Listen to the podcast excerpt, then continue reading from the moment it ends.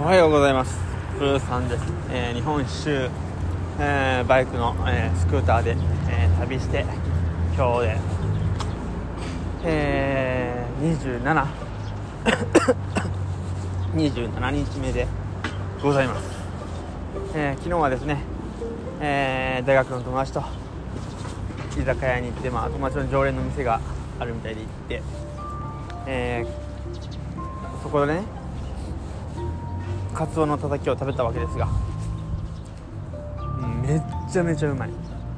あのねカツオの塩たたきっていう、まあ、塩で食べるカツオのたたきがあってまあそれ調べたらねあのー、鮮度が命らしくだから新鮮なカツオが取れるところでないとその塩たたきっていうのはできないらしいんです。でそのカツオの塩たたきしかもすっごい厚切りであのカンパチとかフランクフルトとかもそうだったんですけどもう口に入れた瞬間分かるんですよ。これめちゃめちゃうまいみたいな。もう噛まなくても分かるんですよ。いやめちゃめちゃうまかった。カツオの塩たたき超おすすめです、えー、でその他、えー、カキフライを食べたり、えー、ウツボのウツボの唐揚げも食べました。で高知限定らしいんですけどね。あの栗の栗の焼酎。あれも美味しかったですね、まあ、栗の味は分かんないですけど栗の焼酎をお湯割りで飲んでめちゃめちゃ美味しかったです。マジ最高のお店でしたね。えー、でまあ友達にごちそうになっちゃったんで、ね、このご恩もね必ずいつか返さなきゃなと思っております。いやー素晴らしかった。えー、で友達はなんかストリートファイター5をなんかずっとやってましたね。すごいね。もうずっとやってました。僕はまあ格ゲーは中学生ぐらいの頃しかやってないんで分かんないですけど。で それはそうとね、えー、高知県のね市街地に、あのー、バイクの無料の駐車場があってそこに止めてたわけですけどあの原付までだったらしいんですね。50cc 50cc 以上はダメだったらしくて僕のバイクは張り紙が貼ってあってダメですよみたいな。で管理のおっちゃんが来てやべえ怒られると思ってすげえ謝ったんですけどそのおっちゃんはすんごい、ね、もう多分80ぐらいだとは思うんですけど神奈川から来たのかみたいな。俺も神奈川おったよみたいな話になってもうベラベラベラベラ喋ってました。すごいですねすごい昔の話らしいんですけどねその神奈川住んでたのは。でもまあすごいですよね。またまた神奈川の神奈川と関係のある人と出会えたっていうことでいろいろ話しました。そしたらやっぱりその人もね高知といったらカツオを食べていきなさいとかいろいろ教えてくれました。いやいいおっちゃんでした。えー、で今はですね、えー、僕は朝ごはんを久々にすき家の納豆朝食。もう僕の中の超鉄板料理。すき家の納豆朝食。めちゃめちゃうまい上にボリューミー。最高ですね。で今そのすき家の裏に、えー、川が流れてて今そこにいるんですけど。なんだろう鯉かな？鯉が泳いでます。いいですね。鯉って結構いろんなとこにいるんですね。すごくのどかで。とても素敵な朝です今日は。太陽がキラキラと輝いてて。沖縄を出てから、ね、天気が悪いってこともなくいい感じ調子いいです。そのままスパーッと帰れるといいですね、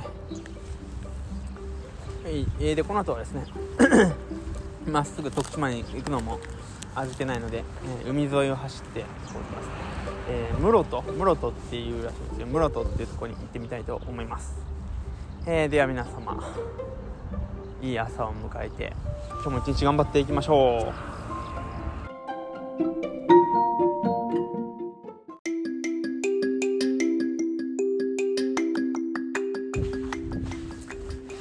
こんにちはプーさんです、えー、今はねあんまり進んでなくて室戸えー、の四国の右下の端の室戸っていう室戸岬を過ぎたぐらいのところのビーチに来てます。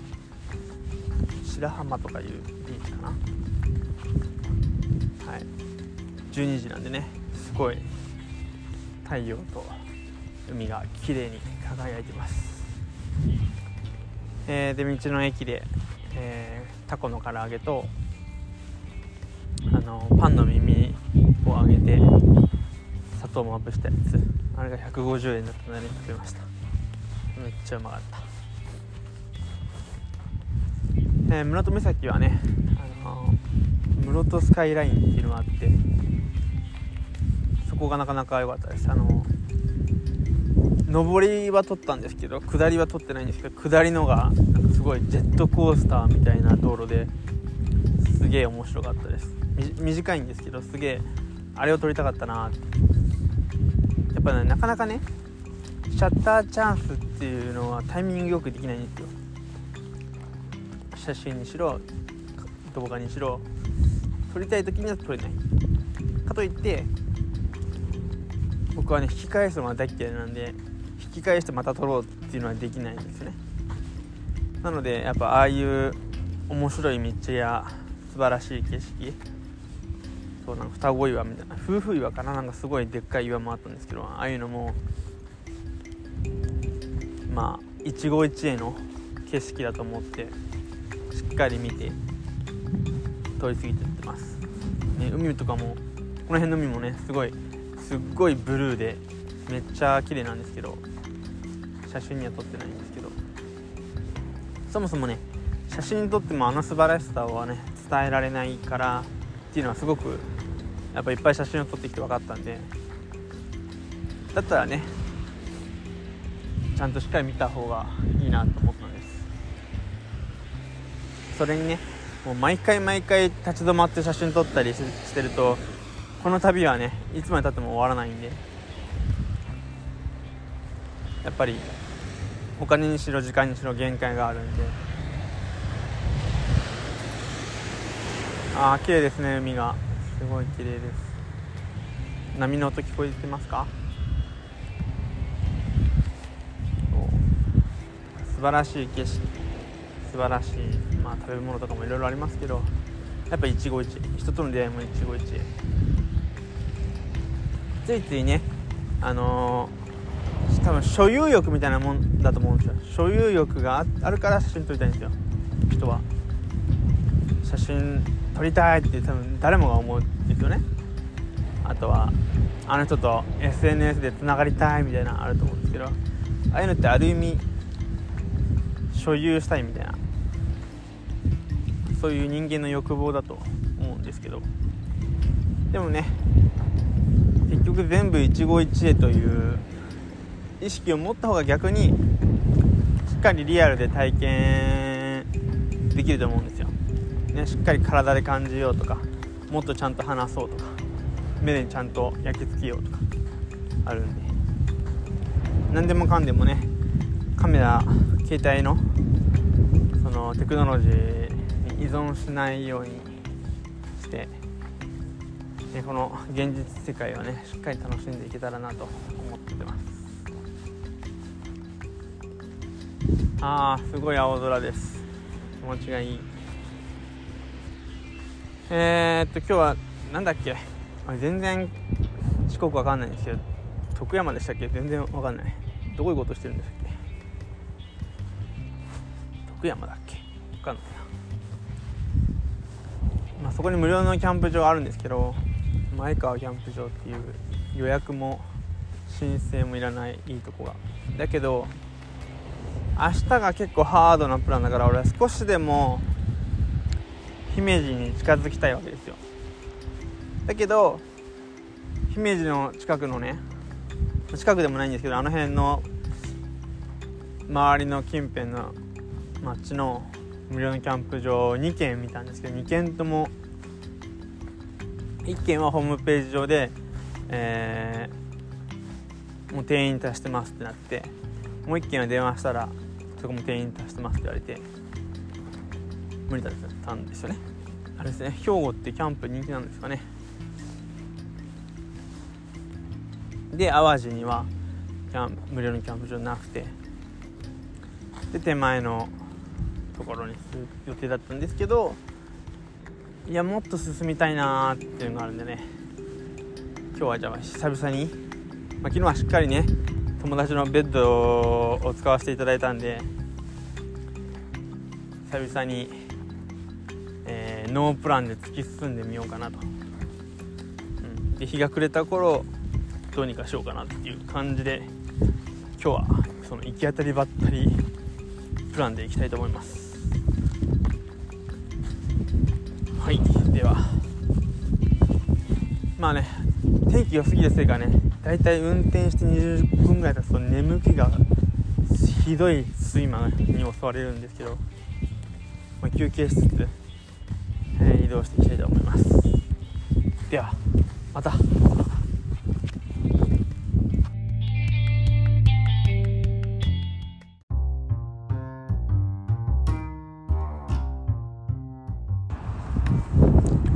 こんにちは。えー、今日はね、なんかだいぶすごい眠くて、多分ね、なんか面白みのない道が多くて、すぐ眠くなっちゃうっていう現象ですげえ大変な思いをしながら、えー、今徳島市を抜けて、えー、鳴門市に来ました。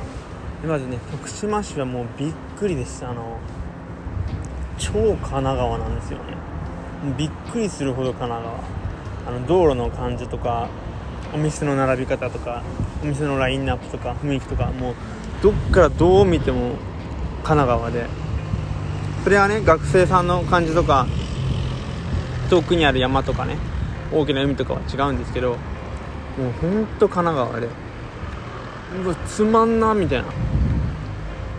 やっぱ俺の地元そっくりだったんで何の面白みもなかったですね徳島。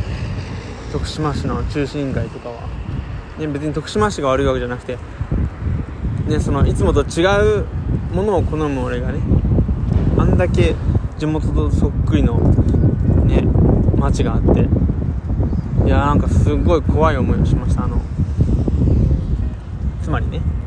俺が地元に戻ったらねあんな思いを毎日するんだろうかっていう。いや恐ろしいですね。いやだからこの旅が終わったら俺神奈川住まない方がいいのかなっていうぐらいですね。あれは恐ろしいね。あんだけ神奈川感してると旅してる感がゼロになっちゃうんでねいや恐ろしいな。いや本当恐ろしいのはこの旅が終わった後俺どうなっちゃうんだろうなっていう。普通の生活耐えられるのかっていうかそういうところが恐ろしいです。いろいろねやりたいこといっぱいあってそのお金を稼ぐとかじゃなくてなんかそういう意味じゃなくて働きたいこともいっぱいあるし普通に生活費を稼ぐための、ね、仕事もしたいし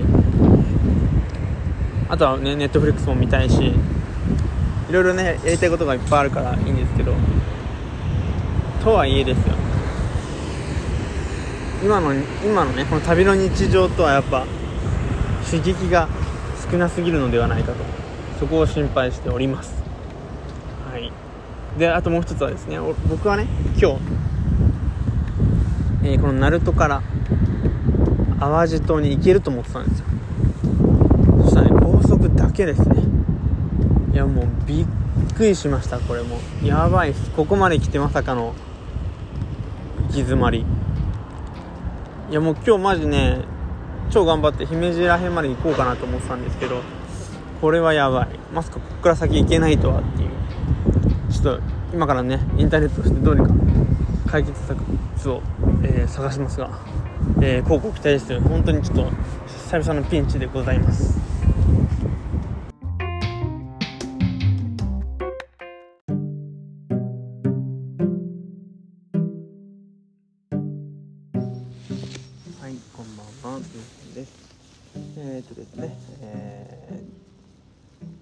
ー、場所はよく分かってないんですけど南海フェリーっていう、えー、船の会社で、えー、徳島の、えー、港の方から、えー、和歌山に来ました、えー、2時間ぐらいかな。2時間ぐらいでえっ、ー、と料金がですね1人1200円。でバイクが125以下は1300円。あと2500円か。あ違うな。あ1人2200円です。でバイクが1300円。で3500円、まあ、安いですね。で2時間まあ寝れたんでね結構あの絨毯部屋っていうのが普通にぐっすり寝れました。で意外にもバイクは結構いて、まあ、8台ぐらいいたのかな。まあ皆さんほとんど和歌山和歌山ナンバーでその四国を、えー、ツーリングして戻ってたんでしょうねでまあなにわナンバーとかもいましたけどで俺の隣に止めてた人が最後の最後になって「日本中回ってるんですか?」みたいなの聞いて聞いてきてくれて「今?」みたいなもうヘルメットかぶってあともうね出るだけなのにみたいなさでまあそうですみたいな。北海道と沖縄行ってあと神奈川でみたいな。さ動画できたら見るんでみたいな。頑張ってくださいみたいな言ってくれたんですけど。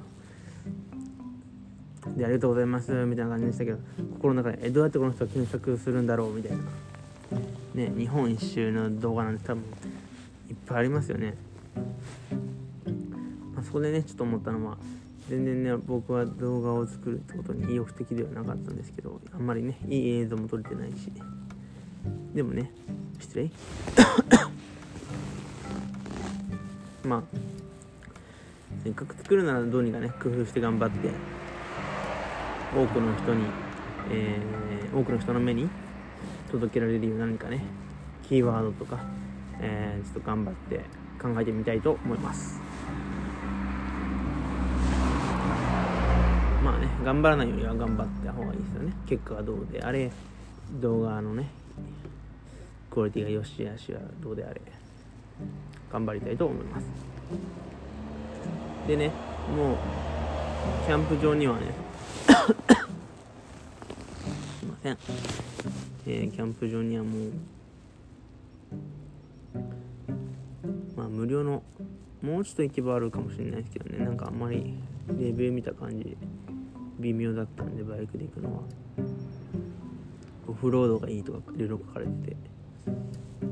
でまあいや今日野宿でと思って道の駅来て。で今寝れる場所をぐるぐる回って探してるんですけど。やっぱねこのね道の駅の野宿が結構ドキドキしますね。駐車場には車が3台止まってます。車中泊できる人はいいですよね本当。ずるいな